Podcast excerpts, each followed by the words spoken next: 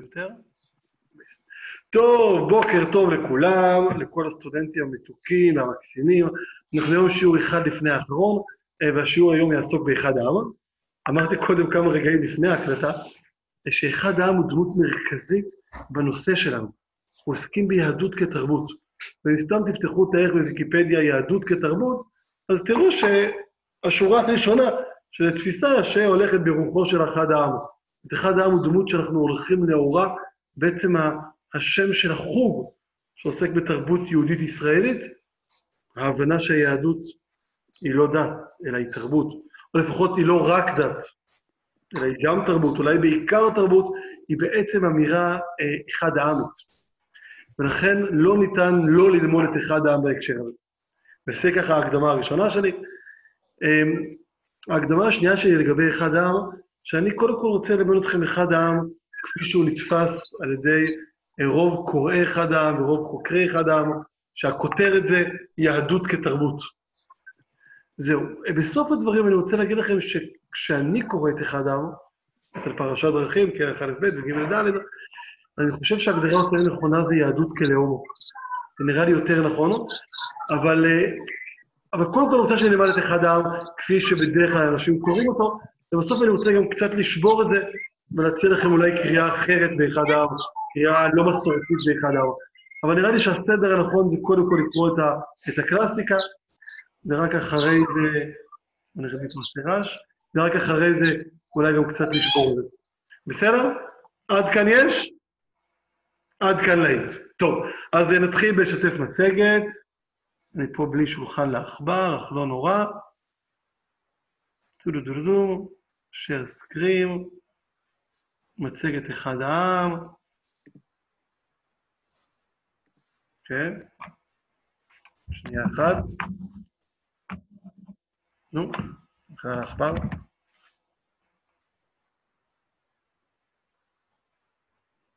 יפה. שנייה, נפיל פה דברים מעצבנים. עוד רגע זה יהיה. למה אני לא רואה אתכם בכלל? מאיפה שאני רואה אתכם כזה בצד. שנייה. איפה זה? שנייה. הפסקתי שנת השיתוף, על מנת שאני גם אראה אתכם בצד.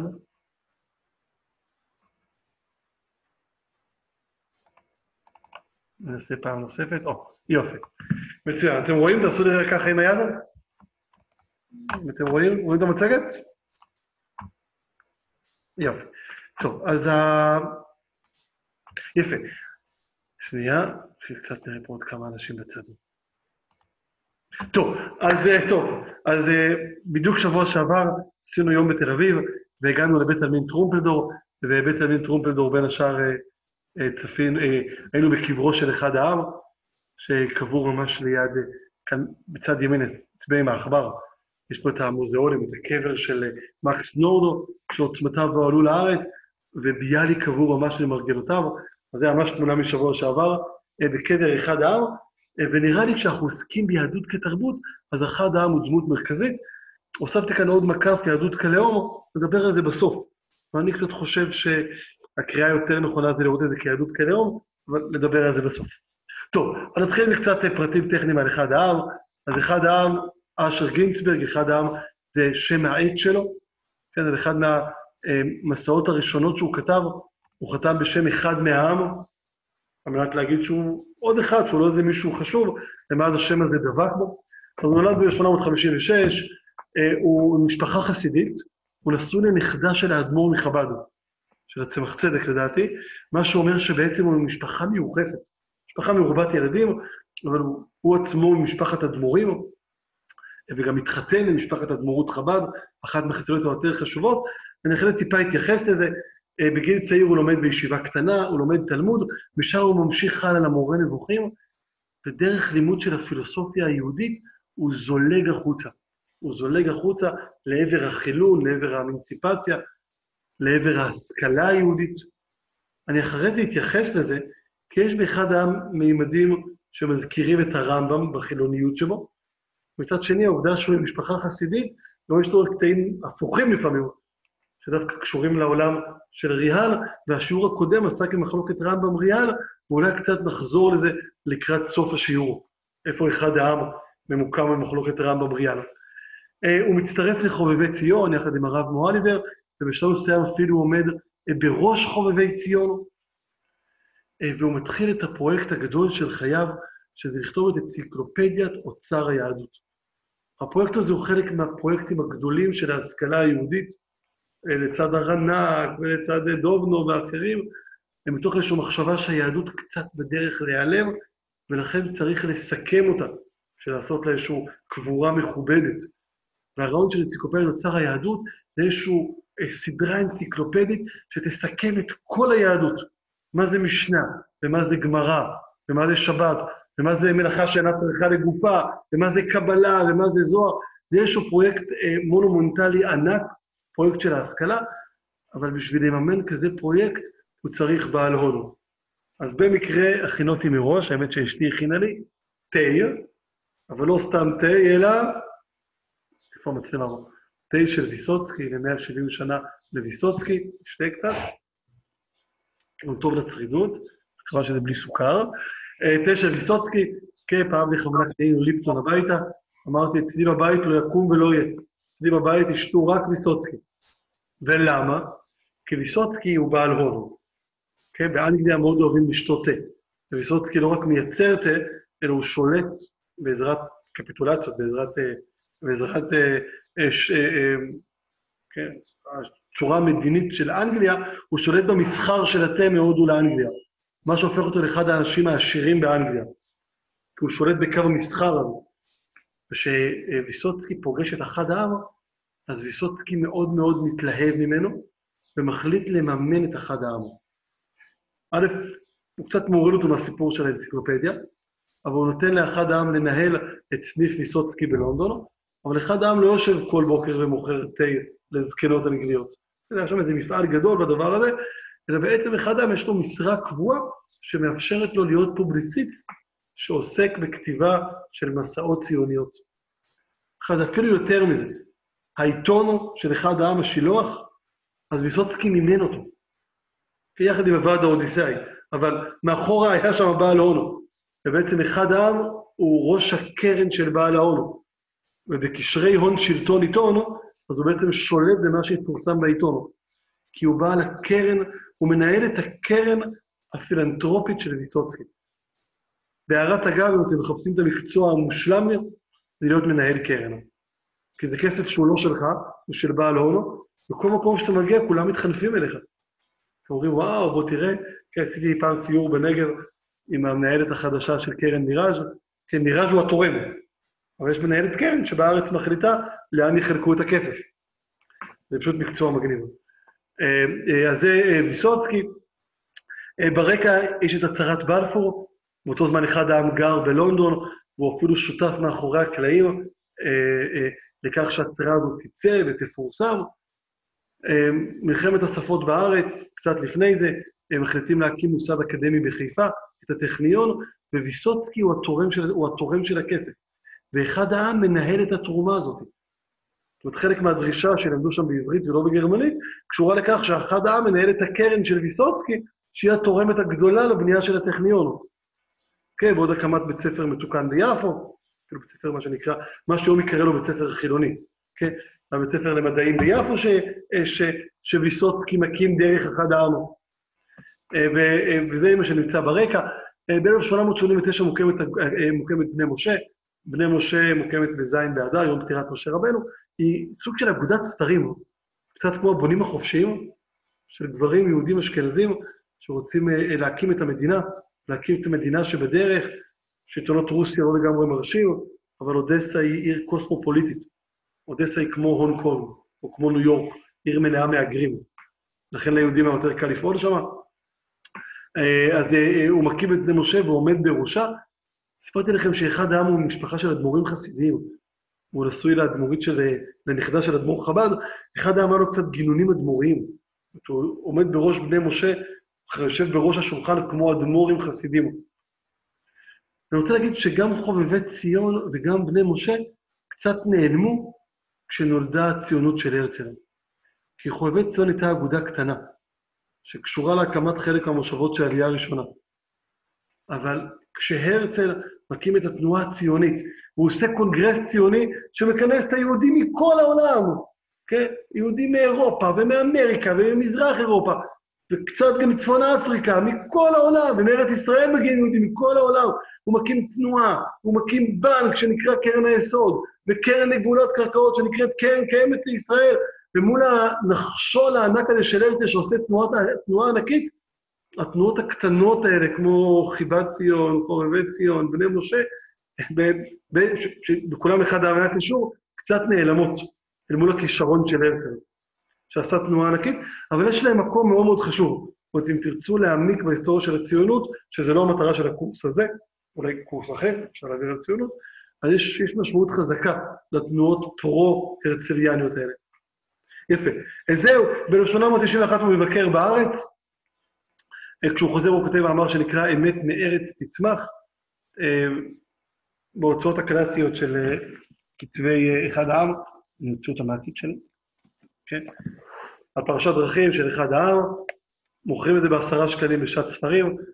בעבר היו לומדים את זה בבתי הספר התיכונים, היו קוראים מסעות של אחד העם, היום זה, היום רוב האנשים לא מסוגלים לקרוא את זה, בגלל העברית הארכאית, אבל יש המון העתקים, כי בעבר למדו את זה בבתי הספר, לכן זה נמכר בעשרה שקלים, אז אה, כמעט תמיד המאמר הראשון הוא מאמר לא זו הדרך, לא זו הדרך, לא זו הדרך, והמאמר השני שבדרך כלל מפורסם זה מאמר, כן, המאמר השני צריך לתת פחות, זה אמת מארץ תצמח, שבו אחד העם מסכם את הביקור שלו בארץ ישראל, הוא מאמר מעניין, אה, אחד העם מגיע בו למסקנה שארץ ישראל היא לא הפתרון לעם היהודי, היא לא הפתרון, היא פתרון למשהו אחר, שעוד שנייה נדבר עליו, אז לא לדאוג, נשאיר אתכם קצת במתח, אה, אבל בין השאר זה מאמר שהוא מפורסם, כי אחד העם אה, מספר לקוראים, זה סוד, אני טיפה אלחש את זה, שבארץ גרים ערבים, שיש ערבים שגרים בארץ, ובהקשר הזה הוא נחשב לאחד מהראשונים שחזה את הבעיה הערבית. אומנם זה לא הקטע המרכזי של המאמר, אבל זה בהחלט מופיע בו. זה גם קצת מראה על הרגישות של אחד העם, כי הרבה הוגים ציוניים שמסתובבים כאן בארץ, משום מה לא רואים שיש פה ערבים. אז אחד העם רואה, גם הרצל באלטנולנד רואה, היינו שם שם. יפה, אה, הוא מבקר בארץ אבל לא עולה לארץ, אמרתי לכם, יש לו עבודה אחרת, הוא מנהל קרן פילנטרופית, הוא מנהל סניף ויסוצקי בלונדון, הוא עוד חולם על האנציקופדיה הגדולה שלו, הוא עורך את השילוח, כתב עת. השילוח, כן, הוא המליץ? השילוח, השילוח. הוא עורך את השילוח, כתב אש, חוץ מזה יש גם עוד כתבי עת ביידיש שהוא עוד כותב, הוא רוצה ליצור מהפכה תרבותית, שעוד שנייה נדבר עליה, אבל ב-1922, אחרי הצהרת בלפור, קצת היה שותף אליה, הוא עולה אל הארץ, לתל אביב, והוא הולך לגור ברחוב שיקרא רחוב אחד העם. כמו שביאליק עולה לרחוב ביאליק, עיריית תל אביב משנה את שם הרחוב שהוא הולך לגור בו לרחוב אחד העם, לכבודו של אחד העם, שמחליט לקבוע את ביתו בעיר העברית הראשונה. אה, הוא עורך של השילוח, קטע מאוד מאוד מרכזי. הוא קטע מאוד מרכזי, כי אחד מהביטויים שאחד העם אוהב להשתמש בהם זה הכשרת הלבבות. המטרה של אחד העם זה ליצור שינוי תרבותי. ושיצור שינוי תרבותי צריך שופר. היום אני חושב שהדרך הנכונה ליצור שינוי תרבותי היא ליצור רשתות של בתי ספר. כאילו רשת אורט, רשת דרכה, רשת עמית, זה רשתות שיש להן, רשת עמל, יש להן לדעתי המון המון כוח בידיים, והן לא מספיק משתמשות בו, כי הן עסוקות יותר בציונים מאשר בערכים. המכינות לניסיון ליצור שינוי תרבותי. החוג שאתם לומדים בו, שאומר בואו נכשיר 20 מורים, וכל כזה מורה ילמד 100 תלמידים, אולי הוא ניסיון ליצור שינוי תרבותי. אז אחד העם עושה את זה בעזרת עיתון. העיתון הזה יהיה השופר ליצור את הכשרת הלבבות לתוכנית שלו. ולכן אחד העם הוא דמות מרכזית. זהו, כשהוא מגיע לארץ, אז הוא בהמון מובנים המנטור של ביאליק. השקף האחרון של המצגת הזאת עוסק בביאליק, כי אמרתם אחד העם, אמרתם ביאליק, תגיעו לבית עמית טרומפלדור, תראו את אחד העם עם הקבר העומד, ואת ביאליק שוכב ומרגיל אותם, כן? ובהרבה מובנים ביאליק מימש את תורתו של אחד העם. אחד העם אמר, בואו נעשה יהדות כתרבות ונעשה שבת תרבותית. אחרי שאחד העם אמר את זה, במסה שלו על השבת, לא קרה הרבה. בא ביאליק, נסע לארה"ב, אסף תרומות, בנה מבנה שנקרא אוהל שם, אסף תרומות, בו עונג שבת, ובזמן שהדתיים הולכים לתפילה שלהם, החבר'ה שאינם מתפללים מגיעים לאוהל שם, ועושים עונג שבת יהודי תרבותי חילוני, שבו קוראים את הפרשה ואת ההפטרה, ויש מרצה אורח. האמת, זה לא, זה לא היה מקביל לתפילה, זה היה אחרי האוכל, כמו טיש חסידי, אבל, אבל עדיין. זאת אומרת, בואו לא נדבר על יהדות כתרבות, אלא בואו ניצור עונג שבת. לכן ביאליק הוא המבצע. אחד העם דיבר על, okay, כן, על להנגיש את היהדות לדור הצעיר, ביאליק כותב את ספר ההגדה. לכן ביאליק מאוד מאוד משמעותי. גם פה, בקלאסיקה הפשוטה של שיעור מבוא, ביאליק הוא המשך של אחד העם. אם רוצים להעמיק, יש הבדל בין ביאליק לאחד העם, נדבר על זה בשקף האחרון, אם נספיק, אבל קודם כל צריך ללמוד את הפשט. אחרי זה שווה גם ללמוד שיש הבדלים.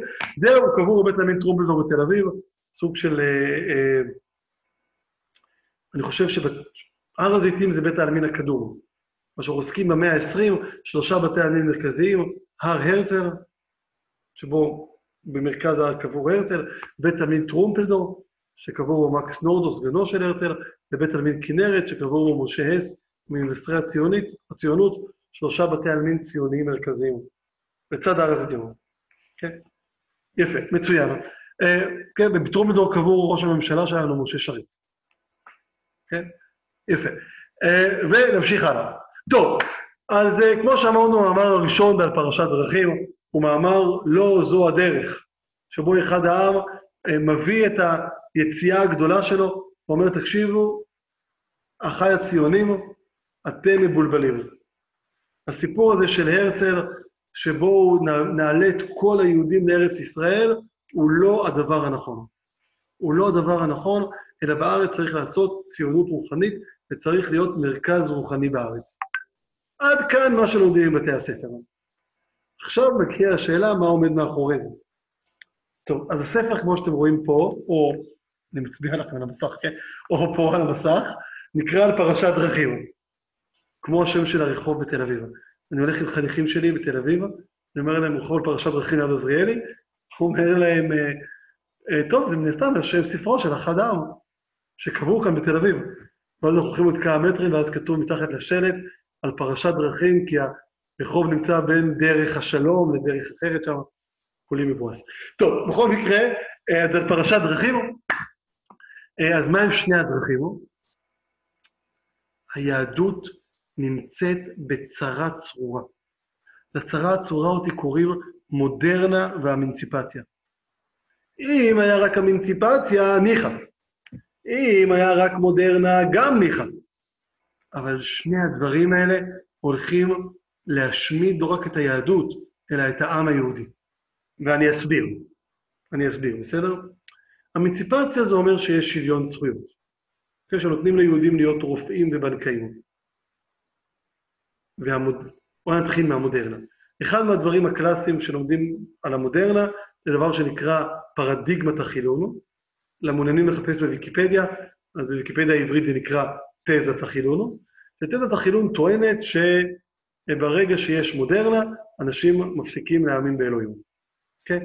פעם האמינו שבלילה הנשמה הולכת לעולם הנשמות, ושם מדברת עם אלוהים, וזה החלומות, ואז היא חוזרת בבוקר. הגיע פרויד ואמר, לא, לא, לא, החלום זה פשוט רפלקסיה של מה שהיה במהלך היום. כן? שום דבר לא. פעם האמינו שמחלה זה שדים שנכנסים אל האדם ויוצאים ממנו, דיבו כזה. בא המדע ואומר, לא, לא, לא, לא, לא, שדים זה מחלות, זה חיידקים. כן, במובן מסוים לא הייתה תפיסה של האני העצמי בימי הביניים. דקארט לא יכול להגיד, אני חושב משמע אני קיים בימי הביניים, כי לא היה אני בימי הביניים. כי בתוך האדם היה בתוכו שדים וגלגולי נשמות, הוא לא היה לגמרי רק הוא. הכוכבים, אומר מחבר תהילים, זה מלאכים שאומרים שירה. בא המדע ואומר, לא, לא, לא, הכוכבים זה אה, כדורי גזים ענקיים בוערים, למעט שבעת כוכבי הלכת, שהם גושי סלע. Okay? כן? ובעצם המודרנה סותרת את הדת, ודרך זה יוצרת סוג של חילול. עכשיו, אם היה מודרנה בלי המינציפציה, אז לא נורא, היה מודרנה, אבל היהודים היו נשארים בצד. כאילו, אני גר בנגב, יש כאן מודרנה מטורפת שקורית סביבי, כבישים ורכבות ורפואה מודרנית ואינטרנט אלחוטי, אבל האוכלוסייה הבדואית, מכל מיני סיבות, לא שותפה לזה. וככה היא שומרת על הקהילה המסורתית שלה. איך היא לא שותפה? בפחון הבדואי, באוהל הבדואי, אין אינטרנט. כך יש מודרנה, אבל אין להם אמנציפציה. או שלא נותנים להם, או שהם בוחרים לא להצטרף, לא משנה כרגע מה הסיבה. המודרנה לא פחות מפחידה אותם אם הם לא שותפים לה. אבל אם יש אמנציפציה במודרנה, אז יש גם מודרנה וגם היהודים הולכים אליה. כן? בתור הזהב מספרד היה סוג של אמנציפציה, והיהודים קיבלו שוויון, שוויון זכויות. אבל החברה הייתה חברה לא מודרנית, היא הייתה חברה דתית. וגם כשרבי שמואל הנגיד נהיה שר אוצר, אה, הוא עדיין שומר על יהדותו, כי החברה בנויה משבטים דתיים שונים. ולכן שוויון הזכויות לא מפחיד אותו. כן, הוא לא התאסלם בגלל זה. כי, או התנצר, תלוי באיזה חלק של ספרד הוא נמצא, כן, בגלל שהחברה לא בנויה ככה, אין מודרנה. ויש מקומות שבהם מגיעה מודרנה, אבל היהודים לא נתנו להם להצטרף אליה. אז זה גם לא כזה נורא. אבל גם אינציפציה וגם מודרנה, זה אומר שעוד רגע לא יישאר, לא תישאר דת. ואם היהדות היא דת, והדת נמצאת במתקפה של אמיציפציה ומודרנה, אז בעוד 50 שנה, אומר אחד העם, לא תישאר, לא יישאר יהודי אחד. כן? הצרה הגדולה היא לא ש... כן, הרצל קצת חזה את השואה. את הפוגרואים הגדולים שיהרגו את כל היהודים. אחד העם חזה התבוללות המונית. לא יישאר יהודי אחד. המודרנה תסחוף את כולם יחד עם האמיציפציה, והם לא יישארו. אלא אם כן נעשה מעשה. ואני אחד העם אומר אחד העם על עצמו, אני אעמוד בראש זה, בראש יבנה המודרנית, עוד שניה נדבר על זה, שיעשה את המעשה הגדול של השינוי. זהו, זה הצרה הגדולה. שהיא הרבה יותר מפחידה מאשר פוגרום. יש פוגרום, נו, אז תעברו דירה. יש פוגרום בקישנב, תעברו לאודסה. יהיה באודסה, תעברו לאנגליה. כן, פוגרום מאוד מאוד פתיר, אפשר לעבור מעיר לעיר. כן? למה הרצל ניצח את אחד העם? בגלל השואה. מסתבר שזה שאחד העם לא כזה פחד מפוגרומים, כי תמיד אפשר לעבור דירה, זה בעיה אם יש לך רייך שכובש את כל אירופה, או את פולש לצפון אפריקה. פתאום לא כזה קל לעבור דירה. דבר שני, בפרעות קישינוב כמה יהודים מתו? אני לא זוכר. כן? כמה עשרות? שיש לך שואה של כמה מיליונים, הסיפור הוא אחר, ואחד העם לא ראה את זה. כן? לא ראה, לא, לא שואה שהיא גלובלית כמעט, ולא שואה שהיא כל כך גדולה בהיקף שלה. ולכן זה היה פחות נורא. לעומת התבוללות המונית הוא ממש ראה לנגד עיניו במערב אירופה. אחד העם עצמו אמנם נולד במזרח אירופה, הוא עובר דרך אודסה, אבל הוא מתקבע בלונדון, שבה יש ממש התבוללות. אה, כן, מספיק להזכיר את מרקס, שמסתובב באותו זמן בלונדון גם, כיהודי מתבולל. טוב, נורדו, גם, אני חושב נורדו היה בצרפת או באנגליה. לא, גם באנגליה, כן, מקס נורדו באנגליה, בוודאי. יפה. או צרפת. טוב, זהו רק על פרשת דרכים. פרשת דרכים אומרת שיש פרשת דרכים, שיש שני צמתים. אז מצד אחד אפשר לפנות שמאלה ולהתבולל, ההתבוללות היא ממש פה בעוד רגע, ומצד שני אפשר לפנות ימינה ולהגיד איך נצליח להינצל מהאמיציפציה והמודרנה, על ידי כך שנוותר על שניהם. נקים גטו, נסגור אותו משוויון זכויות, אומרת, לא נעבוד אצל הגויים, לא נהיה עורכי דין, נסגור אותו מהמודרנה, לא נלמד את הילדים שלנו שהכוכבים זה בעצם בלוני, זה בעצם כוכבי גזים ענקים דולקים, ונגיד להם שהכוכבים זה מלאכים שאומרים שירה. נסגור את הגטו הזה מכל הספרות והעיתונות, אולי אפילו נדבר פה באיזו שפה שהיא כן, לא עברית מצד אחד, כי גם עברית עדיף שלא יקראו, כי גם שם יש קצת מודרנה, ולא אה, את השפה המקומית, רוסית או משהו, נמציא איזו שפה יהודית, איזה יידיש, נדבר בה, ואז נוכל להינצר. הוא אומר, אחד העם זה שתי פתרונות מאוד מאוד גרועים. אומרת, גם ההסתגרות אה, בגטו היא דבר נוראי, הוא גם לא יצליח, וגם ההתבוללות היא דבר נוראי. ולכן צריך משהו אחר. הוא אומר, אחד העם, כן, כמו, כמו שאומרת דבורה, לכן קמתי אני דבורה, כן, דבורה בת אבינועם, לכן קמתי אני, קמתי אני, אחד העם, בשביל להציל את העם היהודי. קודם כל על ידי כך שננתח את הבעיה. דבר שני, על ידי כך שנקיים את יבנה. כבר היה משבר בעבר, אומר אחד העם. המקדש חרב. וכשהמקדש חרב, אנשים כמו הצדוקים, שבפש... יש קצת מחלוקות בחוקרים בדיוק מה זה הצדוקים והאיסיים, ואני אגיד את אחת מהסברות הקלאסיות, כן? הצדוקים שמרכז חייהם, כהנים לבית צדוק, היה בית המקדש, כשהמקדש חרב הם לא שרדו את השינוי, את השינוי הזה, ולכן הם נעלמו. אבל היה קבוצה אינטלקטואלית שעברה ליבנה, בראשות רבן יוחנן בן זכאי. והם אמרו, במקום קורבנות נעשה תפילות. כן, איך אומר רבן יוחנן בן זכאי? כן, אומרים לו התלמידים שלו, איך נכפר על החטאים?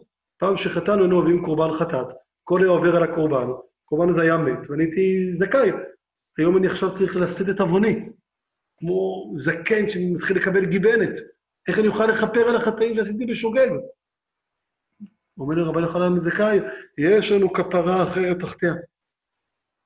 והיא גמילות חסדים, שנאמר, כי חסד חפצתי ולא זבח, ודעת אלוהים מעולות.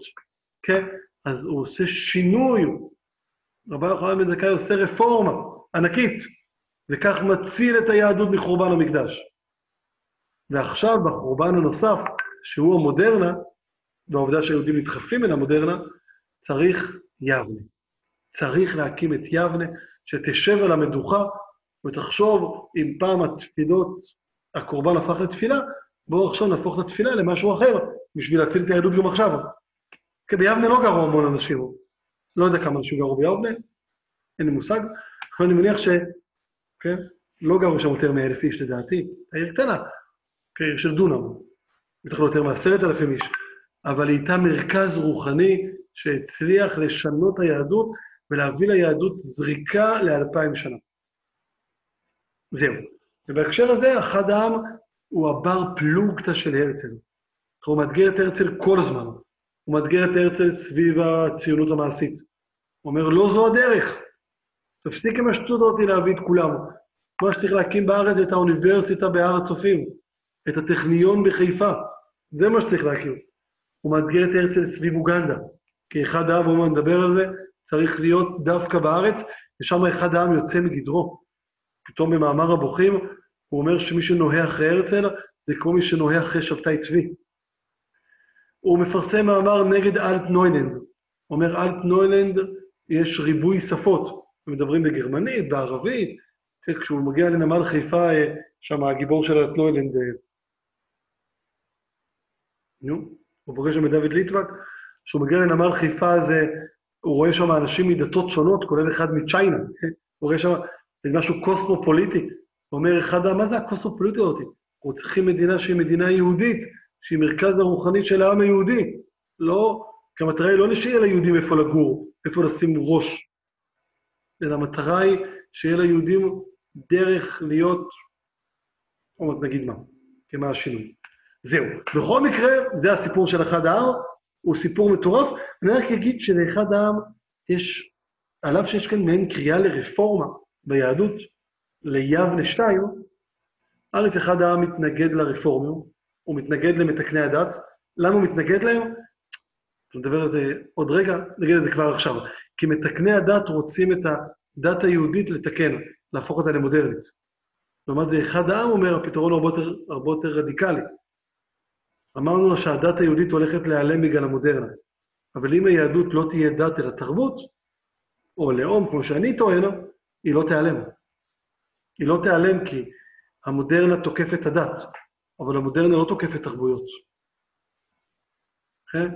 במובן מסוים אחד העם הוא יותר רפורמי מהרפורמים, כי הרפורמים עושים תיקונים, הם אומרים בואו ניסע בשבת. אחד העם אומר לא צריך שבת. עוד שנייה ניגע בזה, כי זה הלוז של אחד העם. זהו, מצד שני, לאחד העם יש הערכה כלפי הדת.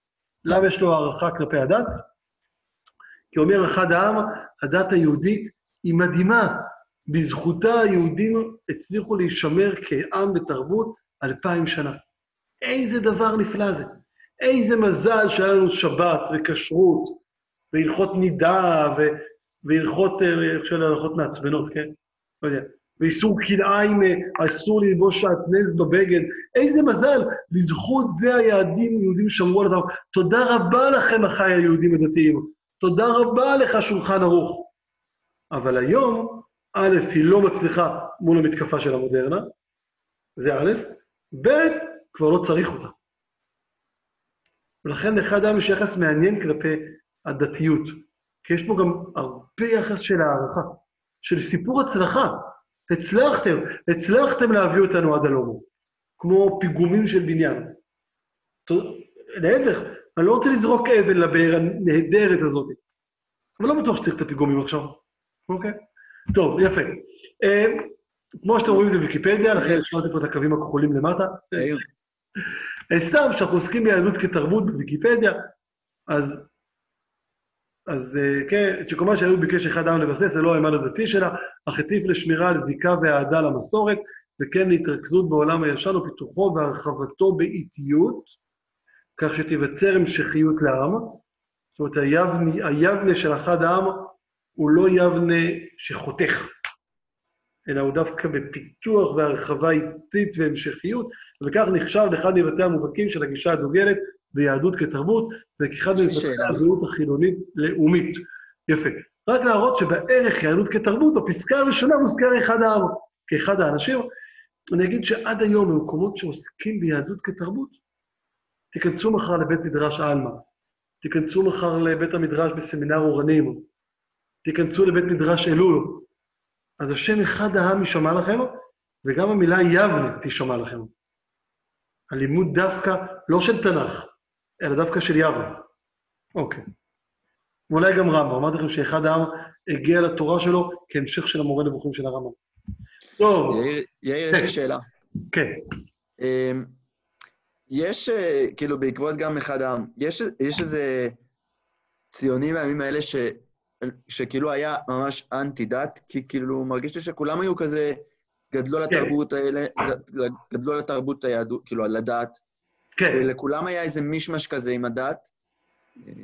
יפה, אז אני אתן תשובה, אני אדלג על השקף הזה, אני רק אגיד לכם רגע אחד, נעשה פרסומת, אין לי רווחים, הספר הזה, היהדות והתרבות החילונית, ויש פה ציור של מרק שאגאל עם ספר תורה ומגדל אייפל ברקע, אה, הוציא אותו אליעזר שווייד ב-1980, תשמע, ב-1981. חברים, התנ"ך של יהדות כתרבות. התנ"ך, היהדות והתרבות החילונית של אליעזר שווייד, לא יאומן שכזה ספר נכתב ב-1980, כולל שהוא חוזה את הקמת המכינות קצת, מדהים.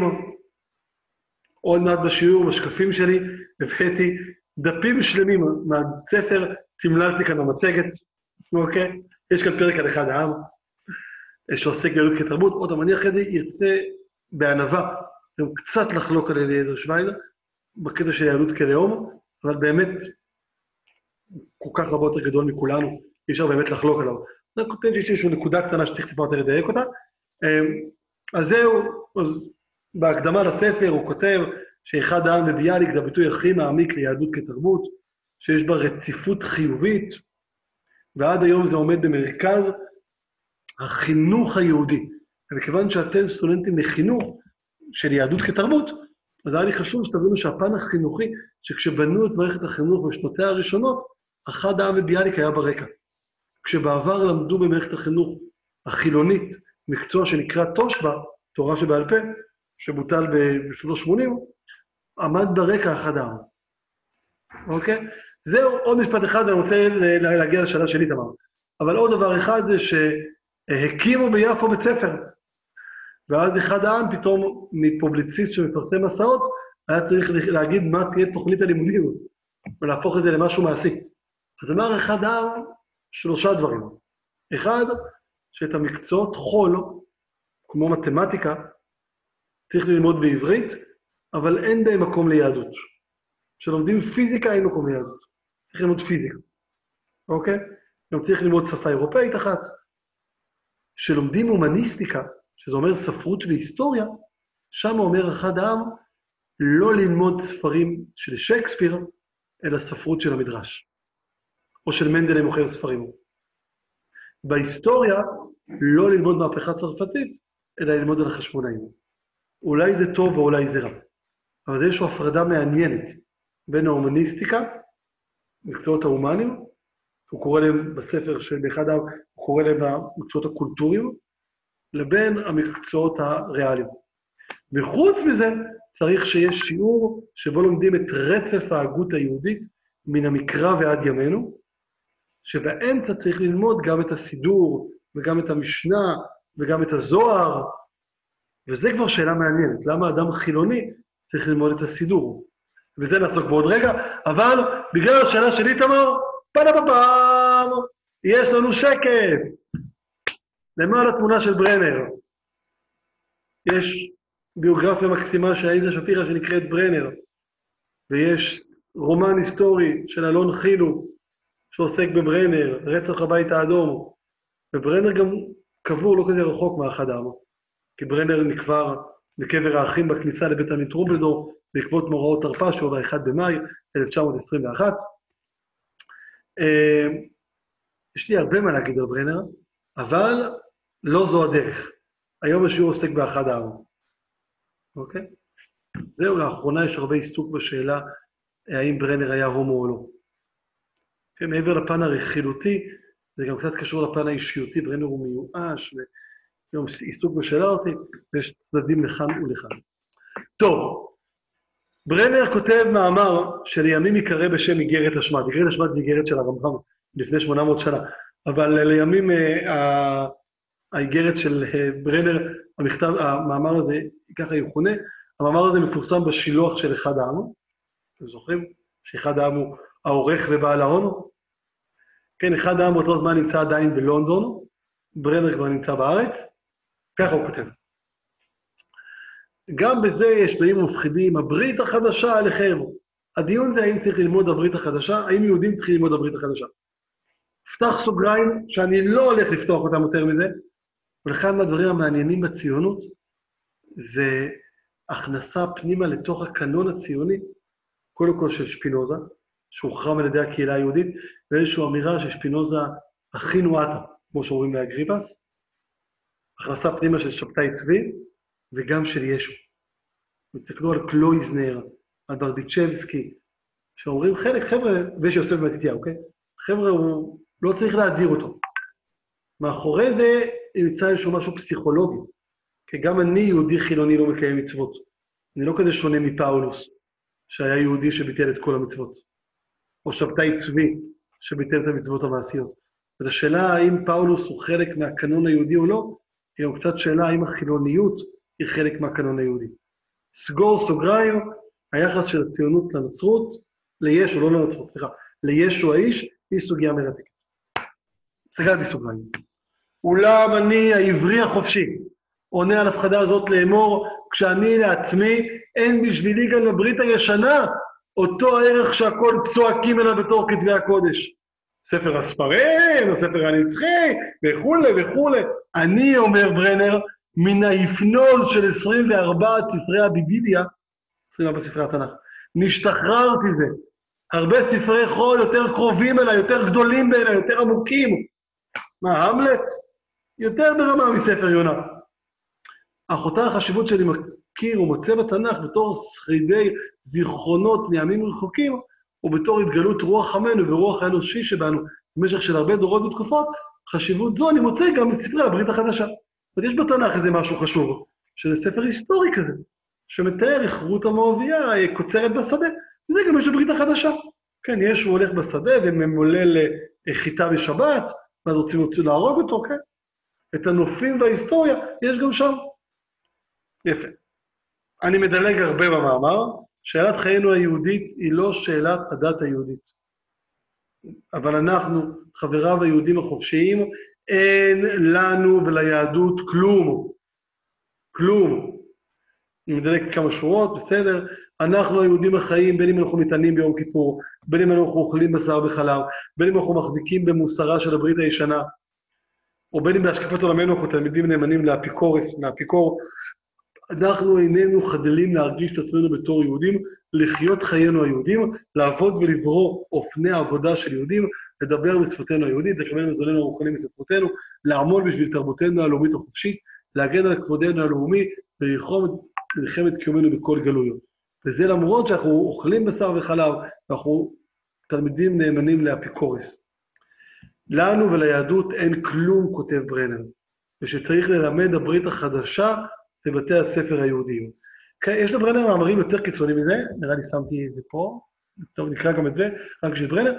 אה, הוא מאוד מזכיר את אה, כתבי ברדיצ'בסקי, בעיקר את המסה של ברדיצ'בסקי, שנקראת שינוי ערכים, שאנחנו צריכים להשתנות מיהודים לעברים, להיות דור אחרון ליהדות ודור ראשון לעבריות, כמו שמיכה גודמן אוהב לצטט, זה לא ציטוט לגמרי מדויק, ובאחד השיעורים פה העברתי לכם מצגת על ברדיצ'בסקי. אה, מה שהרבה אנשים לא יודעים, שהטקסט של ברדיצ'בסקי, שינוי ערכים, הוא בעצם פולמוס עם אחד העם. אומר בליצ'בסקי לאחד העם, אתה זקן, שמרן, אתה רוצה שנמשיך להניח תפילין ולשמור שבת? זהו, צריך לחתוך באבחת חרב ולהיות עברי. מי שהביא זה לשיא היה תנועת העברים הצעירים, שאנחנו מכירים אותה בכינוי של שלונסקי, הכנענים. אני אקריא פה עוד קצת ברנר. יודע, ברנר הזה קשור פשוט לאחד העם, בסוף שלו. יודע אני יודע את כל הקושי שבחיים, שבצירופי החיים, את כל מר הכדרות של הוויה בלי אלוהים. ויחד עם זאת, את כל הפחד והרטט ואי המוצא של תעלומת חיינו. זאת אומרת, ברנר, אני יודע כמה זה קשה לחיות בלי אלוהים. כמה זה קשה להיות בעולם ללא משמעות. אולם דווקא מפני שכאבי זה הפשוט והאלמנטרי חודר ונוקב את תהומי, אינני מבין איך באים אנשים שנקראים נאורים, ופה מדבר על אחד העם, ואינם מתייחשים, מתביישים להמשיך להשליך לתוך הלא הנורא הזה פיתותי דברים. כן, אני יודע שזה נורא קשה להיות בלי אלוהים, אבל אז מה? לא צריך להמשיך לזרוק למולך הזה תינוקות. אבל איזושהי פיקציה, פיקציה בכל המובנים. יבואו אלה ויתחברו עם העדר הגדול של ההמונים, עם האינטליגנטים, שלמרות ההשכלה שקיבלו מבית ספר, אין כוח הביקורת שלהם עולה על זה של הגלב או הז'רנדרם. התחברו הללו בשמירת חוקים רלגיוזיים השומרים על סדרי החיים, כמו שגם שפינוזה כותב, כן? סדרי החיים. ומוצאים את תועלתם בבערות ובדת. אנחנו לא נלך עמהם. כן, מתו האלים, כל האלים מתו בשבילנו, וכאן הוא בעצם מצטט את, את ניטשה על מות האלים, כן? ואומר, אני לא רוצה להיות מאותם אינטליגנטים יהודים שעוד ממשיכים לשמור את המסורת. זה מיותר, אומר ברנר. טוב. נחזור. אז ברנר כותב את מאמרו ב-1910, והמאמר הזה מעורר גלים מטורפים. הדבר הראשון שקורה זה שאחד העם מפטר את ברנר מהעיתון. הוועד ההודסאי מתכנס, ויסוצקי היה יהודי דתי. כן? לא כיפה, אבל יש סוג של מעין כיפה בוכרית כזאת גדולה. ויסוצקי היה אדם דתי. ויסוצקי עצמו נולד ברוסיה. והמאמר הזה של ברנר, איגרת השמד, אני מן ההפנוז של ספרי התנ"ך השתחררתי, הספרות המודרנית עדיפה לי על התנ"ך. כן, עזבו שאתה מה שכותב על הברית החדשה. בכלל, כן, העובדה שיהודי יכול להיות יהודי, גם אם אין לו שום קשר למסורת, אולי אפילו יכול להתנצר, יכתוב ברנר אחרי זה בהמשך. הדבר הזה מעורר את פיטוריו של ברנר על ידי אחד העם, שמעיף אותו החוצה, ואת המחלוקת בין הצעירים, שזה אחד העם וברדיצ'בסקי, אל מול הזקנים. הצעירים, שזה ברנר וברדיצ'בסקי, סליחה, אל מול הזקנים, שזה אחד העם, ולא יודע מי עוד כרגע. אוקיי? המחלוקת הזאת, וזה מעורר שלוש שנים של דיונים סטייל פייסבוק, כן? בעיתונות העברית. שלוש שנים שלמות. מה שקורה שהיום בפייסבוק, אנשים כותבים מאוד מהר תגובות. הפעם אני צריך לחכות שהירחון יצא בחודש הבא. ואז עוד חודש ועוד חודש, נורית גוברין אספה את זה בספר שנקרא מאורע ברנר, וזה אחד מהמאורעות הראשונים של מחלוקת... לא. באתי להגיד שמחלוקת דתיים חילונים, אבל זה מחלוקת פנים-חילונית, בין חילונים לחילונים, על השאלה מה צריך להיות היחס שלנו ליהדות. לפני שנה היה את חוק המרכולים בתל אביב, שהחליטו בתל אביב לפתוח מרכולים, וכתבתי בפייסבוק שהיה מעניין שהדיון הזה לא יהיה דיון דתי-חילוני, בין דתיים לחילונים. אלא שיבקשו מחברי המועצה הדתיים בתל אביב לצאת החוצה.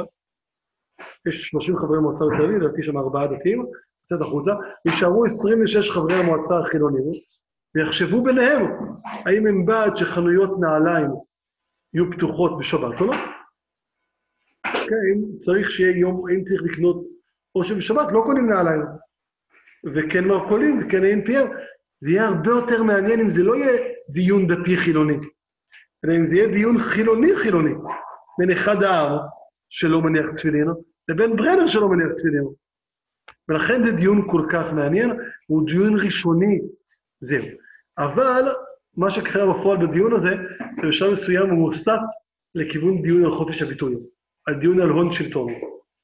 כן, במקום דיון על, על, על, על, על יהדות חילונית, הפך להיות דיון על מי שם את אחד העם של לצנזר את המאמר של ברנר ולפטר אותו. אני יודע מי שם אותו, בעל ההון שם אותו. אז אולי הגיע הזמן שנקים עיתון ללא בעלי ההון, וצריך שיהיה חופש עיתונות. ובספר של נורית גוברין, מאורע ברנר, בסוף רוב הספר עוסק בדיון על חופש העיתונות. זהו. אנחנו נוראים מבחינת זמנים. אוקיי. זהו. הערת אגב, א' ד' גורדון שותף גם לדיון הזה, הוא כותב משהו מדהים. א' ד' גורדון אה, חולק על ברנר, הוא חושב שחלק מהיהדות צריכה לשמור על המסורות העתיקות, ושחשוב ללמוד תנ"ך יותר מאשר ללמוד ספרות של מנדל עם מוכר ספרים, או של א' א' קב"ק, אבל הוא חולק על אחד העם וחושב שבשום פנים ואופן היה אסור לפטר את ברנר. כן? הוא דעה מעניינת, הוא בעד חופש הביטוי, אבל לא בעד איגרת השמד של ברנר עצמה. זהו, אבל בתוך ה... אה, אה, כשגורדון כותב על מאורע ברנר, מה שברנר יעשה אחרי זה, זה פשוט יקים עיתון משלו, שיקרא המעורר, שהוא יהיה העורך שלו. ואז הוא לא יצטרך את אחד העם. כן, למה יש גם המעורר וגם השילוח? כי הסיפור, כן? אה, יפה. הוא כותב לנו את השורה המדהימה ביותר, הלוא זה ההבדל שבין ארץ ישראל ובין הגולה, שבארץ ישראל אין היהודי זקוק למשמש בדופקו הלאומי בכל שעה ושעה, כי במובן זה הוא בריא לגמרי. אומר גורדון, בגולה, אם פתאום יהודי לומד ברית החדשה, אתה ישר אומר, אוי, לא, הוא הולך להתנצר. אבל בארץ ישראל, משהו בלאומיות היהודית מאפשר לנו לא להניח תפילין ועדיין להישאר יהודים. סיפרתי לכם על סבא שלי, שהצטרף לציונות כי הוא רצה להיות יהודי חילוני. בסוף הוא עלה לארץ בגלל, בגלל הנאצים. אבל בגלל שהוא רצה להיות יהודי חילוני, הוא אמר, רוב תצטרף לציונות. כן, לכן, לכן אין, אין בדעה זו, אומר, אומר גורדון, סכנה לשלמות היהודית. אמנם אני לא מסכים איתו, עם ברנר, לא מסכים איתו, אבל לא צריך לפטר אותו מהעיתון, לא צריך לצנזר אותו. אין פה סכנה באמת, לא בארץ ישראל. כי ברנר הוא עדיין נאמן ומסור לעמו בלב ובנפש. אוקיי? טוב, אז זה אה, גורדון על אה, מאורע ברנר, אבל אה, כולם כתבו על המאורע הזה. גם קצת דתיים, כן? כתבו על המאורע הזה. טוב, יפה. ולמה הזכרתי לכם את מאורע ברנר? א', כי זה אירוע היסטורי שאתם צריכים להכיר. ומיד בסיום השיעור כולם פה רצים לגוגל וכותבים מאורע ברנר וכותבים עוד חומרים על אותם שלוש שנים של כתיבה ועל אותו דיון חילוני-חילוני, לא דתי-חילוני, על גבולות החילוניות. אבל אה, אחד העם מפרסם כמה תגובות, ובסוף הוא מפרסם פה תגובה רשמית שנקראת תורה מציון, אה, שאני חושב שהיא התורה שבה אחד העם מסביר מה זה היהדות החילונית שלו. פשוט בשביל להקריא לכם את זה, רציתי, לשידור הזה מעורב ברנר, תדעו מה ההקשר. זהו. אני חייב להגיד שרוב חוקרי אה, אחד העם, בדרך כלל מאוד אוהבים לצטט את, אה, את תורה שבלב, את עבדות בתוך חירות, ואת אה, חיקוי והתבוללות. ואת משה. אז אני חושב שמשה זה באמת מאמר מופתי, לגמרי, אבל לדעתי תורה מציון התורה הכי חשובה שלנו. אוקיי? אה, זהו. אז אחרי שהבנתם מה ההקשר, עכשיו בואו נקרא את, אה, את ברנר. שנייה נוכל לקחת שנייה מלונדה. כמה רגעים. המלון הזה מולי כבר חצי שעה ואני מתאפק לא לאכול לו. בתיאבון. תודה. טוב, התחלתי מהאמצע, הטקסט נמצא בפרויקט בן יהודה, מוזמנים לקרוא. או עשרה שקלים לשעת ספרים, קונים את על פרשת דרכים. ואף על פי כן בוא וראה כמה נשתכללה תורתנו הלאומית בזמן קצר כזה. לפני 12 שנה היה מעשה ואחד, גילה דעתו שהלאומיות היהודית של עכשיו אין לה דבר, אה, זה הרבה אחרי, אוקיי. אין לה דבר עם התורה והנביאים ושאר קנייני הרוח של עמנו בעבר. יכולתי אז לכתוב עדיין לאומיות יהודית, שאין בה שום רושם מכל אותם הדברים שהיו נשמת חייה של האומה במשך אלפי שנה, ושעל ידם קנתה לה מקומה המיוחד בהתפתחות הקולטורה של כל המין האנושות, בראייה משונה כזו, אין אדם יכול לצייר. זאת אומרת, איך אדם, לפני 12 שנה, כתבתי באחד מהמאמרים שלי, שאי אפשר אפילו לצייר מחשבה של אדם יהודי שחי את חיי האומה, שבוחר לא להתבולל, ולמרות הכל, האדם הזה אה, יגיד שאין לו, שאין לו שום רושם מהעבר, מהמסורת. זו בריאה שלא יכולה להיות, של יהודי שאין לו שום קשר למסורת היהודית. ולא נמצא אז מישהו בתוכו שיהיה על דברים אלו. אבל נמצא אז מי שיתעורר אל אדם לשאולני, אם יוכל לפי דעתי להיקרא לאומי, מי שאינו מאמין בעיקרי הדת, אך אוהב את עמו וספרותו, וכל ענייני הרוח אשר לו. ומה שהשבתי על זה, ימצאו הקוראים במקום הנזכר. כן? זאת אומרת, אז השם אחרי אמר זה, התחיל לשאול אותי האם אפשר להיות יהודי שמחובר לספרות, אבל לא מחובר לדת, והתשובה היא שכן, עוד שנייה נדבר על זה. והנה עברו 12 שנה מאותו מאמר, והנה עברו 12 שנה, וזה פריאה, אותה בריאה משונה, שאז לא יכולת אפילו לצייר אותה, מצטיירת עתה היטב בפשטות גמורה. כ-12 שנה אחרי אותו מאמר, פתאום אותה בריאה משונה, שאז אפילו לא דמיינתי, קורית, ומי אותה בריאה משונה? זה ברנר. זה נכתב מיד אחרי, מיד אחרי שברנר כתב את זה. אומר איך אדם, לפני 12 שנה פעם, כאילו אמרתי, בחיים לא יהיה דבר כזה. והנה פתאום ברנר מוכיח שזה אפשרי. יהודים לאומיים הם האנשים האלה. ברנר וברדיצ'בסקי, ככה הם מעידים על עצמם. אבל יהודים לאומיים, בעלי הכרה לאומית חופשית. כן, הוא מצטט פה את, את ברנר, שאומר, אני העברי החופשי. יהודים לאומיים בעלי הכרה לאומית חופשית. ולפי שהכרתם הלאומית היא חופשית, לכן אינם מרגישים בנפשם שום קשר עם העבר הלאומי. היהדות, אין להם וליהדות כלום. אלוהי ישראל, הם אינם מתרפסים כאבותיהם לפני איזה אב שבשמיים. כתבי הקודש, הם כבר נשתחררו מן ההפנוז של כתבי הקודש, והרבה ספרי חול יותר קרובים לרוחם. מה נשאר להם מכל הנחלה הלאומית של העבר? לא כלום, לא חיוב ואף לא שלילה.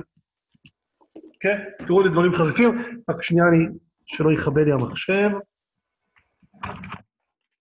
תגיד לך, קראנו פעם אחת בשיעור.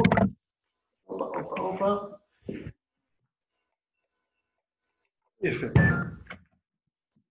נמשיך הלאה. גם מי שאינו מאמין במציאות האלוהית שהיא לעצמה, אינו יכול לכפור במציאותה בתור כוח היסטורי, ריאלי ויהודי לאומי. זאת אומרת, גם מי שכופר בכך שיש אלוהים, עכשיו אני אגלה לכם סוד. אחד העם היה אתאיסט. כן, אתאיסט זה לא אחד שמאמין, שלא יודע אם יש אלוהים, אתאיסט זה אחד שיודע שאין אלוהים. אבל עדיין הוא לא יכול לכפור במציאות של האל בתור כוח היסטורי ריאלי ויהודי לאומי. כי במאמר משה שלו, הוא יגיד שגם אם משה לא היה באמת, לא היה אונתולוגית, אונתולוגיה לתורת היש, היה או לא היה, משה היה במציאות כדמות היסטורית, כי משה השפיע על היהדות הרבה יותר מדברים שכן היו. כן, באמת היה, לא יודע, לפני אלפיים שנה אפשר למצוא פה איזה שלד של מישהו שבאמת היה, ולכן הוא לא השפיע. בהקשר הזה, משה הרבה יותר היה מאשר אולי דמויות היסטוריות אמיתיות. ככה במאמר משה, הוא מצד אחד כאילו יסכים ביקורת המקרא שזה לא דמות אמיתית, אבל מצד שני יגיד, זו דמות שהיא לגמרי אמיתית, כי היא לגמרי משפיעה עלינו. אפילו הוא כופר בעיקר, אינו יכול לומר אין לי חלק בלא ישראל. למה? כי אין לו, הוא לא יכול להגיד שאין לו חלק באותו הכוח ההיסטורי שהחיה את עמנו. היהדות היא אמיתית לא בכך שבאמת יש אלוהים, אלא אמיתית בכך שהיא חייתה את עמנו, והשפיעה על תכונות רוחו חיים במשך אלפי שנה. מי שבאמת אין לו חלק באלוהי ישראל, מי שאינו חש בנפשו שום קרבת רוח לאותו עולם עליון שבו השקיעו אבותינו את מוחם בליבם בכל הדורות, או ממנו שאבו את כוחם המוסרי, יכול להיות אדם כשר, אך יהודי לאומי איננו. אף אם הוא דר בארץ הקודש ומדבר בלשון הקודש. כן, אומר אחד העם על ברנר, שאם אתה כופר לגמרי, אם אין לך שום חלק במסורת, אתה יכול להיות אחלה בן אדם, אבל לא יהודי לאומי. כיוצא בזה, היחס לכתבי הקודש, אבל מן הצד הלאומי. מאמר אחר של אחד העם מדבר על נביא. והוא אומר שגם בימינו צריך שיהיו נביאים. מה זה נביא אתאיסט? אם אחד העם היה מסורתי, אולי, מה זה נביא בעולם אתאיסטי? הנביא של אחד העם, וזו נקודה חשובה, אז לפתוח אוזניים, הנביא של אחד העם, הוא לא מביא את דבר האל לעולם, אלא הוא מביא את דבר העם. הוא אדם שקורא לעם להתנהג מוסרית יותר. אוקיי? ועכשיו נגיד את זה אפילו מעל זה. האדם הדתי קורא את התנ"ך ומחפש את אלוהים. ותחשבו על האמירה של הזוהר, שהתנ"ך כולה היא שם אחד ארוך של הקדוש ברוך הוא. התנ"ך כולו מורכב, או התורה, משמותיו של האל. כשאחד העם קורא את התנ"ך, הוא מחפש בפנים את הלאום היהודי, את עם ישראל. הגיבור של אחד העם זה עם ישראל ולא אלוהים. ולכן כתבי הקודש הם הכתבים הלאומיים שלנו. כן? איך אומרים, איך, איך הולכת צעקת הקרב היהודית? שמע ישראל, השם אלוקינו, השם אחד. במובן מסוים, אחד העם צועק שמע ישראל. נקודה. הנביא אומר שמע ישראל, כן? בלי השם אלוקינו, כי זה המרכז, כן? זה המרכז. הישראל, האופקי ולא האנכי. אני אגיד בהקשר הזה, שימו לב, יש פה קצת הקשר שקשור לרבי יהודה הלוי, שעם ישראל הוא עם, בשונה מעיר הסג, שאין ישראל אומה אלא בתורותיה, שאוהבים לצטט, לא משנה שאומה אצל רס"ג זה לא לאום, זה כמו אומה אל הרביע, משהו אחר, כן? אבל uh, אצל רבי יהודה הלוי ישראל היא אומה uh, גנטית, אתנית. יציאת מצרים קדמה למתן תורה. היו שם חמישים יום שהיה עם ישראל, ולא הייתה תורת ישראל. כן? אז יש לנו, התנ"ך הוא הספר של עם ישראל, לא של תורת ישראל. היהדות היא התרבות שלנו, ואם היא התרבות שלנו, אז המודרנה, שהיא כמו, אה, אה, לא יודע, כמו איזה מפלצת, כמו איזה פאקמן שאוכל את כל הדתות, לא תוכל לנו, כי המודרנה לא אוכלת תרבויות, אוקיי? היא לא תוכל לנו. אם היהדות היא תרבות, אז לא צריך לקיים מצוות, ועוד שנייה נדבר על המצוות, אולי עכשיו נדבר, נסיים לקרוא ואז נדבר על המצוות. אבל מן הצד הלאומי לא ישונה על איזה והוא מהרגש הפנימי המקשר אותו אל התנ"ך. למה? כי זה רגש של קרבה מיוחדת המעולפת קדושה לאומית. קדושה של הלאום. רגש שאלפי נימים דקות, יוצאות מתוכו ונמשכות והולכות מתקופה לתקופה עד לעמקי העבר הרחוק, ואין קרבת רוח זו דומה למה שמרגיש אדם ביחס לאיזה ספר סתם, החביב אליו מצד תוכנו ומצד צורתו. כל זה לא רק מפני שהתנ"ך הוא ספר שאנו מוצאים בו התגלמות רוח עמנו, קצת הגל, בתקופה קדומה, שיותר מאלפיים שנה מפרידים בינה ובינינו. ואחת אלינו, מפני מה זכו לכך הספרים הקולים בתנ"ך ולא האחרים. כיוון שזכו הם לכך, נעשה מה שנעשה. הם נעשו לחלק מן האני הלאומי. כן, למה הם ולא הספרים החיצוניים? לא משנה כרגע למה. אבל עצם זה שזה קרה, הם הפכו לחלק מן האני הלאומי. תדעו לכם שאחד העם מתנגד ללימוד של ביקורת המקרא. הוא רוצה ללמוד את התנ"ך כסיפור של העם שלנו, ולא להשוות דווקא לעמים אחרים או לפרק את הסיפור. אם ככה הוא יתקבל, אז כך הוא נעשה. מתוך הלאומי שלנו, שלא יציין אותו כתבי הקודש, במובן הדתי והלאומי כאחד. וכמה גדולה ונוראה ממשלת הפרזה בקרבנו, אם אפשר שיבואו אנשים הקוראים לעצמם יהודים לאומיים, כמו ברנר, ויאמרו, כבר נשתחררנו מן האפנוס של כתבי הקודש, לפי שמצאנו ספרים אחרים יותר גדולים בעינינו. שמעתם מימיכם בן פונה עורף לאימו, לפי שמצא אחרת נאה ממנה? ופה אחד העם פתאום מגיע לאיזו אמירה כזאתי. עם ישראל הוא כמו ילד ואימא. העם ישראל הוא עם משפחתי, ובמשפחה לא מחליפים. למשפחה יש יצר קיום. יצר הקיום הגנטי של האדם הפרטי הוא להעביר את הגנטיקה שלו לצאצאים, והיצר ה... יצר חפץ הקיום הלאומי זה להעביר את התרבות שלנו מאב לבנו. וזה המרכז של מאמר חיקוי והתבוללות. כי בחיקוי והתבוללות הוא אומר שהתבוללות היא אה, אה, כמו להרוג את הילדים שלנו. אין בה חפץ קיום. ועם שהוא אה, רענן וצעיר, ועדיין כוחו במותניו, רוצה את יצר הקיום, הוא רוצה להעביר לדורות הבאים את התרבות שלו. זה לגבי ההתבוננות. יפה. אמ, כן, הדבר, רק אטרופיה, את בלאגן, נראה לי, מוחלט, של הרגע של לאומי תוכל להביא את היהודי לידי שחרור כזה, שכל קודשי האומה מאומות העולם יהיו זרים לו, שאין להם ולא כלום, הוא מקרבו ומרחקם, מתייחס להם בכבוד ובעבוד. עם כל היהדות הכלולה וגם עם ספר הספרים שלה כולם יחד אין להם שום אחיזה ברוחנו עכשיו, לא בדעה ולא ברגש, בפרימה לא נפנה עורף גם לה. אם נמצא, בוודאי נמצא אחרת נעים עימנה. וארץ ישראל עצמה. זאת אומרת, אם אתה מפנה עורף לתנ"ך, אז אולי גם תפנה עורף לארץ ישראל, ללאום. טוב, אז זו התשובה של אחד העם כנגד ברנר, היא מאוד מאוד חריפה, כן? הוא מתנגש בו חזיתית, אמרתי, הוא מפטר אותו, ברנר יקים עיתון מתחרה לפתור את הבעיה של ההון שלטון בצורה אחרת, אבל, אה, אבל זה הסיפור. ובעשר דקות שנותרו לי, נניח שנותרו לי, עשר דקות, אה, אני אגיד עוד כמה דברים קטנים, כי ממש ממש לא הספקתי. בטלגרפיה אני אגיד את זה. אז קודם כל אני רוצה לסכם עד כה, מעבר לזה שנחשפתם למאורע ברינה. אה, אחד העם רואה את היהדות כתרבות. בתוך התרבות הזאת יש אוכל, ויש, תעשה כמו שיש סיטואציות, ויש בגדים, ויש שפה, ויש ספרים, כן? ויש דת.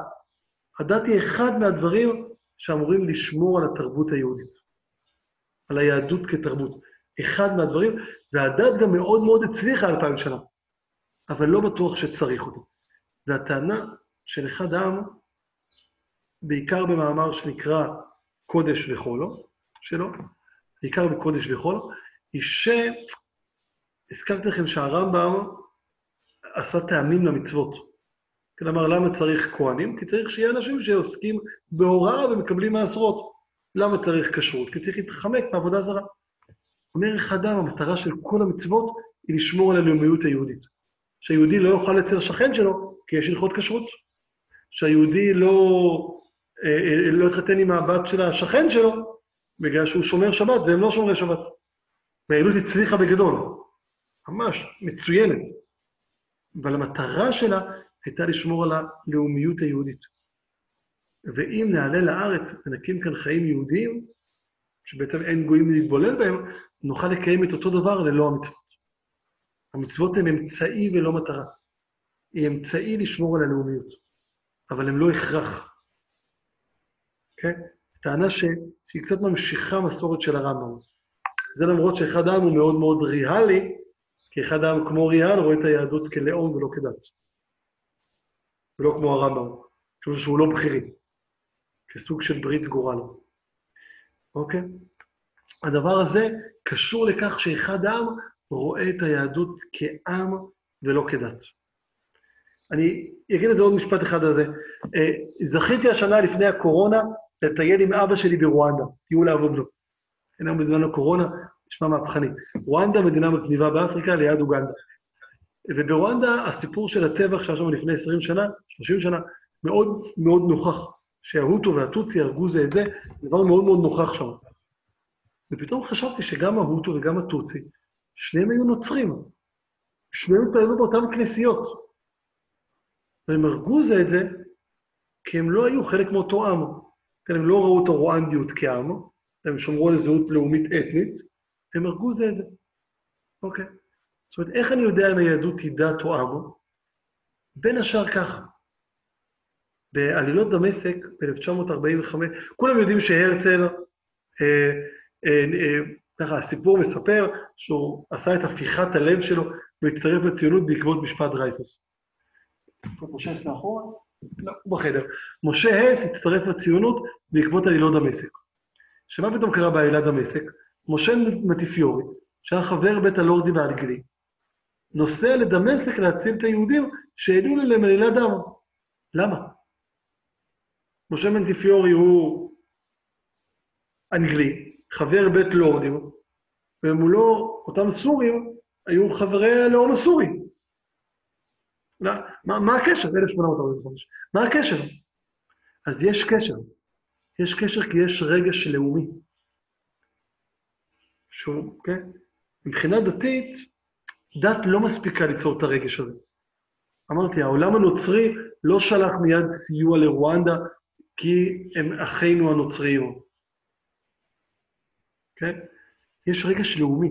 עכשיו בקורונה, אז היה קצת כתבות שעסקו בישראלים שנתקעו בכל מיני מקומות בעולם, אבל היה גם כתבה שעסקה בקהילה היהודית בניו יורק, איך היא מתמודדת עם הקורונה. למה? מה הקשר ביני לבין אותו ניו יורקי? כאילו זה מעניין, כמו שאולי עשו כתבות גם על מקסיקו. ברור שזה שונה, כי אנחנו בני אותו לאום, יש לנו רגש לאומי. והיהדות היא לאום, או כמו שנהוגים להגיד באחד העם, היא תרבות. והרבה שנים הדת שמרה על התרבות הזאת, והיום אפשר לעשות את זה גם בדרכים אחרות. אם נהפוך את היהדות באמת ללאום, אם נקים פה איזשהו יבנה שיעשה את זה, אחד העם חלם, אז נוכל, נוכל להבין שהיהדות היא הלאום שלנו, ואז אנחנו נלמד טקסטים יהודיים לא בשביל למצוא את אלוהים. זה כמו שבצרפת לומדים את הסיפורים הפרנקופונים על צרפת, ובאנגליה לומדים על ויליאם הכובש, ובכל העם לומדים את ההיסטוריה.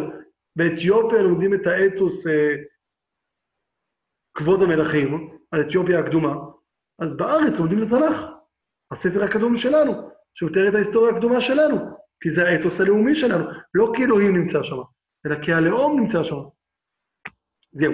דוגמה מעניינת שכתב בתל אביב, אני רץ בלי להסביר, הייתה סוגיית השבת, רצו לפתוח את הקיוסק בשבת בתל אביב, ואחד העם, וביאליק, ושנקין, ודיזנגוף התנגדו, כל אחד כתב על זה מאמר, אחד העם כותב, אין צריך להיות ציוני או מדקדק במצוות בשביל להכיר את ערך השבת, כן? למה? אני קורא למעלה. יוצאים בכל זה, יוצאים זאת להגן בכל כוחם על השבת, בתור אינסטיטוציה היסטורית של כלל האומה. זאת אומרת, אני רוצה לשמור על השבת בתל אביב, אומר אחד העם, כי זה מוסד, אינסטיטוציה, מוסד היסטורי של כלל העולם, בלי כל צל של הצביעות הדתית. שהייתה תופסת לפנים מקום גדול לוויכוחים האלו, רק מטעמים לאומיים. אומר אחד העם, אני רוצה שהקיוסק יהיה סגור, בלי שום קשר לדת. בלי שום קשר. אחד העם לא האמין שיש אלוהים, אלא מטעמים לאומיים. בחוץ לארץ יש להם יום לאומי שנקרא יום ראשון, ולנו, היום הלאומי שלנו זה השבת, שבו זה היום הלאומי שיש חג לאומי כל שבוע, שבו אנחנו לא עושים מסחר. בעבר השבת שמרה על ישראל לא להתבולל. עכשיו אנחנו נמשיך ולשמור את השבת על מנת לחזק את הלאומיות שלנו. מעניין. טוב, זהו. אני לא יכול להקריא לכם את זה, אבל כמו שבפרסומת שעשיתי, אה, העתקתי דפים שלמים מהספר לתוך אה, המצגת שלי. מה נקריא את זה מהר? נפתח בהנחת היסוד, יהדות היא בעיני אחד העם לכתחילה שותפות חיים של עם. ולכל עם יש חפץ קיום. המצוות הדתיות הן אמצעי לטובת שימור הקיום של העם. נמצא על כן שיהיה נכון לסגל את צרכיה של הלאומיות, מצוות דתיות, בתור כלים לשמירת האחדות.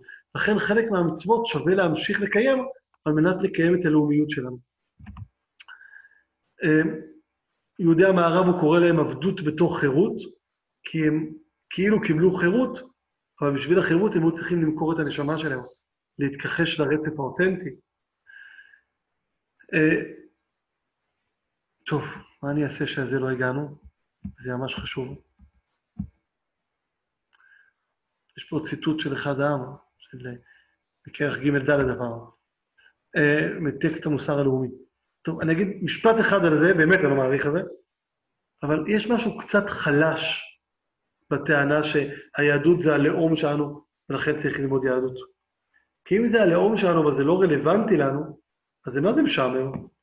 זה לא רלוונטי בכלום. אני, אני יודע לסיים, שולחים לי איזה הודעות פה.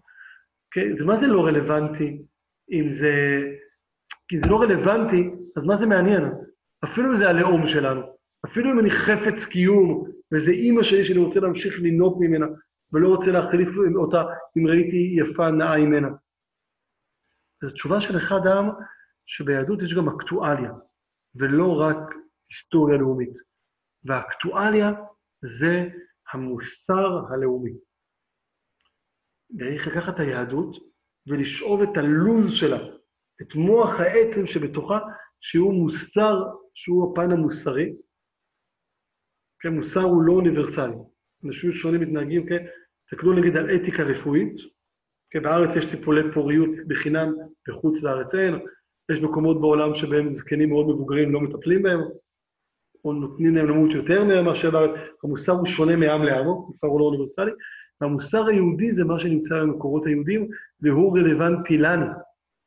לכן אנחנו צריכים להוציא את המוסר היהודי, כמו שהוא כותב במאמרו מוסר לאומי, כי אמנם יש רוח לאומי לישראל שאינו מוגבל בדתיות, ויש גם חובות לאומיים, שזה המוסר הלאומי.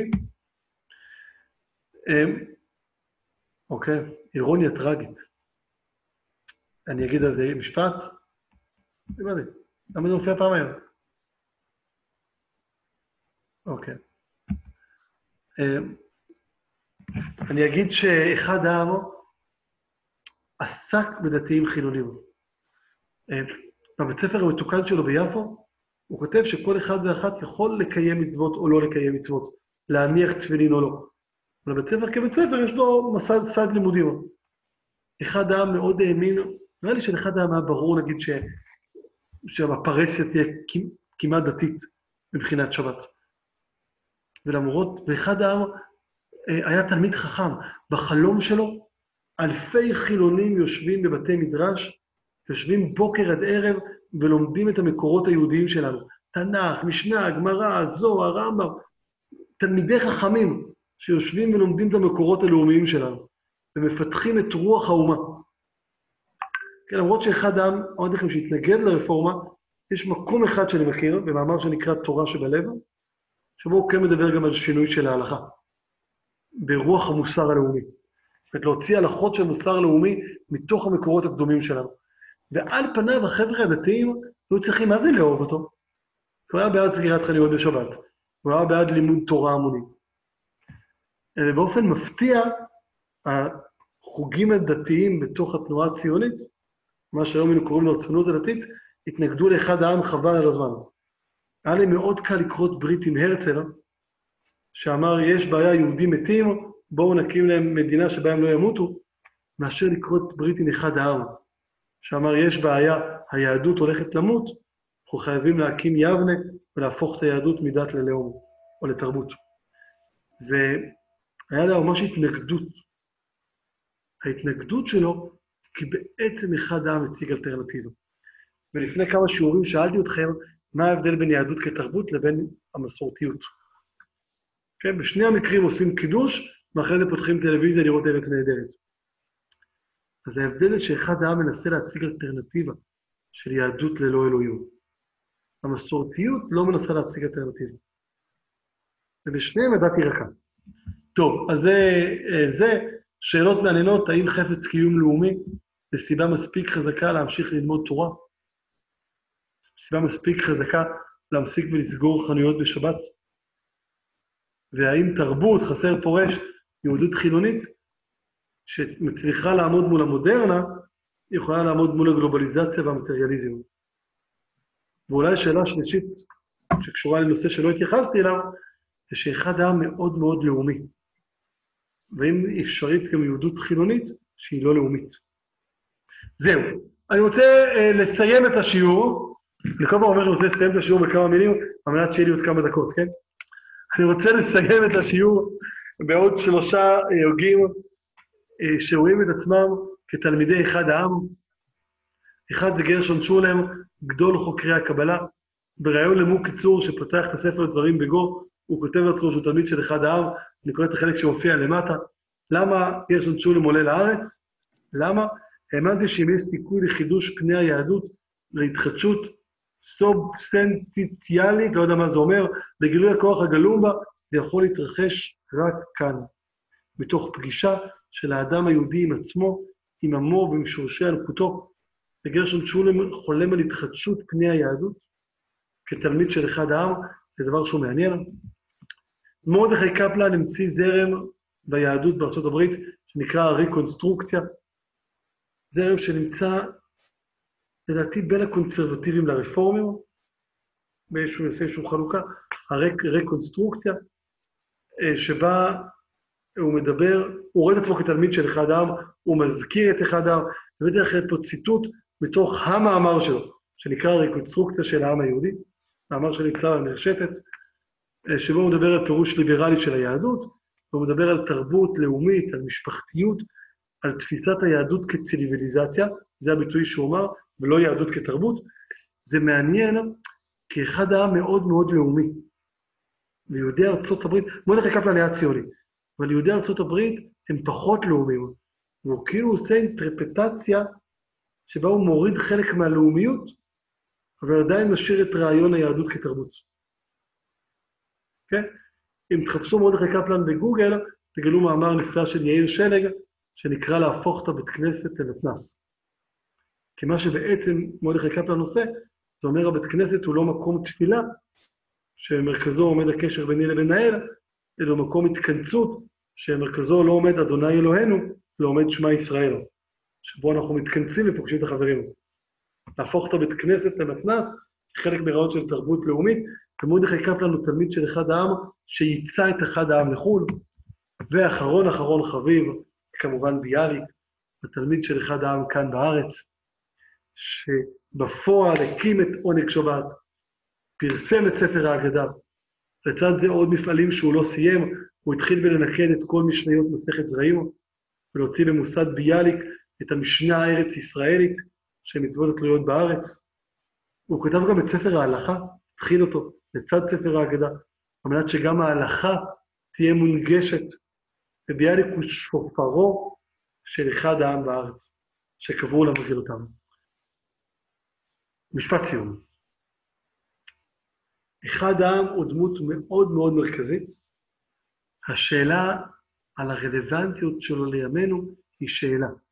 אל מול הגלובליזציה, אל מול המודרנה. מול המודרנה כבר הוא דיבר, אבל אולי אל מול המטריאליסטיות. אם באמת אני יכול להחזיק תלמידי חכמים שלא מאמינים באלוהים ועדיין ירצו להיות בפת במלח תאכל, עוד לוותר על משכורת שמנה בשביל ללמוד את מסורות האומה. כי זו שאלה שצריך לשאול אותה מול אחד העם. אה, וגם אל מול משבר הלאומיות. כאילו אל מול קהילות מדומיינות של בן דקית אנדרסון. ואם אל מול משבר הלאומיות, אני יכול להמשיך להאמין ברוח האומה. כן, בדיוק הרגע איתמר סיפר לנו לפני כמה שבועות שהוא קורא את עוצם החילוניות, אצלי פה, אז בעוצם החילוניות הוא מאוד מדגיש את הפן הלאומי של אחד העם. וזה חלק מהבעיה. זהו, נסיים בשיר של ביאליק שנשמיע אותו. Uh, אני אגיד שבקלאסיקה uh, ביאליק הוא המשך של אחד העם, אבל בעומק לאחד העם יש משהו, לביאליק יש משהו שאין לאחד העם, לביאליק יש נפש חצויה. אחד העם, יש בו איזושהי הרמוניה. כיהודי, חילוני, משכיל, מערבי, אמנם מגיע ממשפחה חסידית, אבל מערבי, לונדון, רמב"ם, ולביאליק שממשיך את אחד העם, אז ביאליק הולך עם אחד העם. הביאליק גם כל הזמן מסתכל על צדדים אה, ומתלבט. מתלבט על המקום שלו בעולם, מתלבט על מקום שלו למול בית המדרש, לכן לביאליק יש עומק נוסף. אמנם ביאליק הוא משפחה ליטאית, ואחד העם משפחה חסידית, אבל במובן מסוים, לאחד העם יש משהו מאוד ליטאי בתפיסה שלו, לביאליק יש משהו קצת חסידי באקצנציאליזם שלו. אז אנחנו נסיים אה, בשיר "הכניסי מתחת כנפך", לא במנגינה של אריק איינשטיין, שהפך את זה לוואלס אוהבים, שבו הגבר רוצה לנוח בחיקה של האישה, אלא שיר שכל כולו עוסק בדואליות, בבין השמשות. מה זה בין השמשות? בין קודש לבין חול, לבין השמשות, ובביצוע הנהדר של נינט. ומי שלא יהיה איתנו, אז מוזמן לפרוש ממש ברגעים אלה, ולהתראות לכולם. לשבוע הבא שיעור מיוחד. אני אשאר אחרי זה לשאלות למי שרוצה, אבל למי שרוצה, אנחנו גם נשתף את נינט. כן? אני עובד על זה, מה שנקרא. אני לא רוצה את הוואטסאפ שלי לשתף, אלא, תרד רגע למטה, אלא שיר. אה, זה מתוך הסרט מלך היהודים, שנייה, מלך היהודים של קידר, אה, סדרה מדהימה שנקראת העבריים, שעוסקת בגדולי האומה. שלוש, ארבע, חברים, זו שמיעה אה, חופשית, אם מישהו רוצה יכול גם לצאת, אז תודה לכולם. תודה. בשמחה.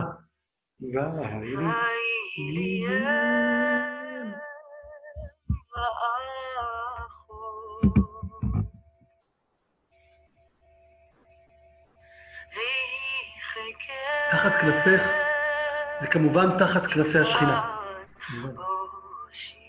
לקראת ראשי לא לאהבה, למה? לתפילה. לחן של חזנות אשכנזית. ואת רחם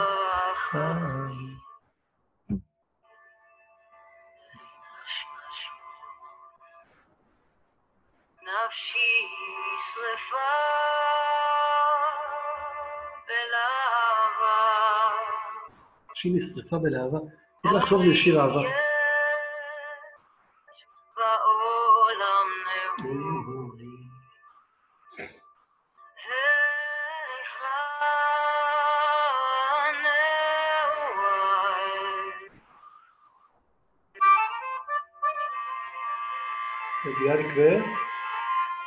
היכן נעוריי? ביאליק ו...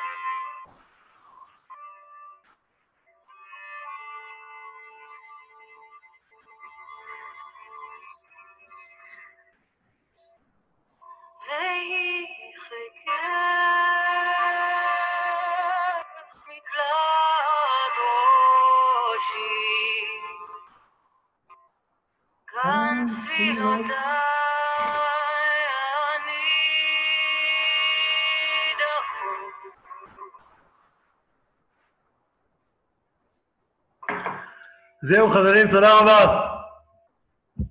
תודה רבה תודה לכולם. רבה, יאיר. תודה תודה רבה. שבוע הבא, שיעור אחרון, אחרון חביב. בשעה טובה, תודה רבה.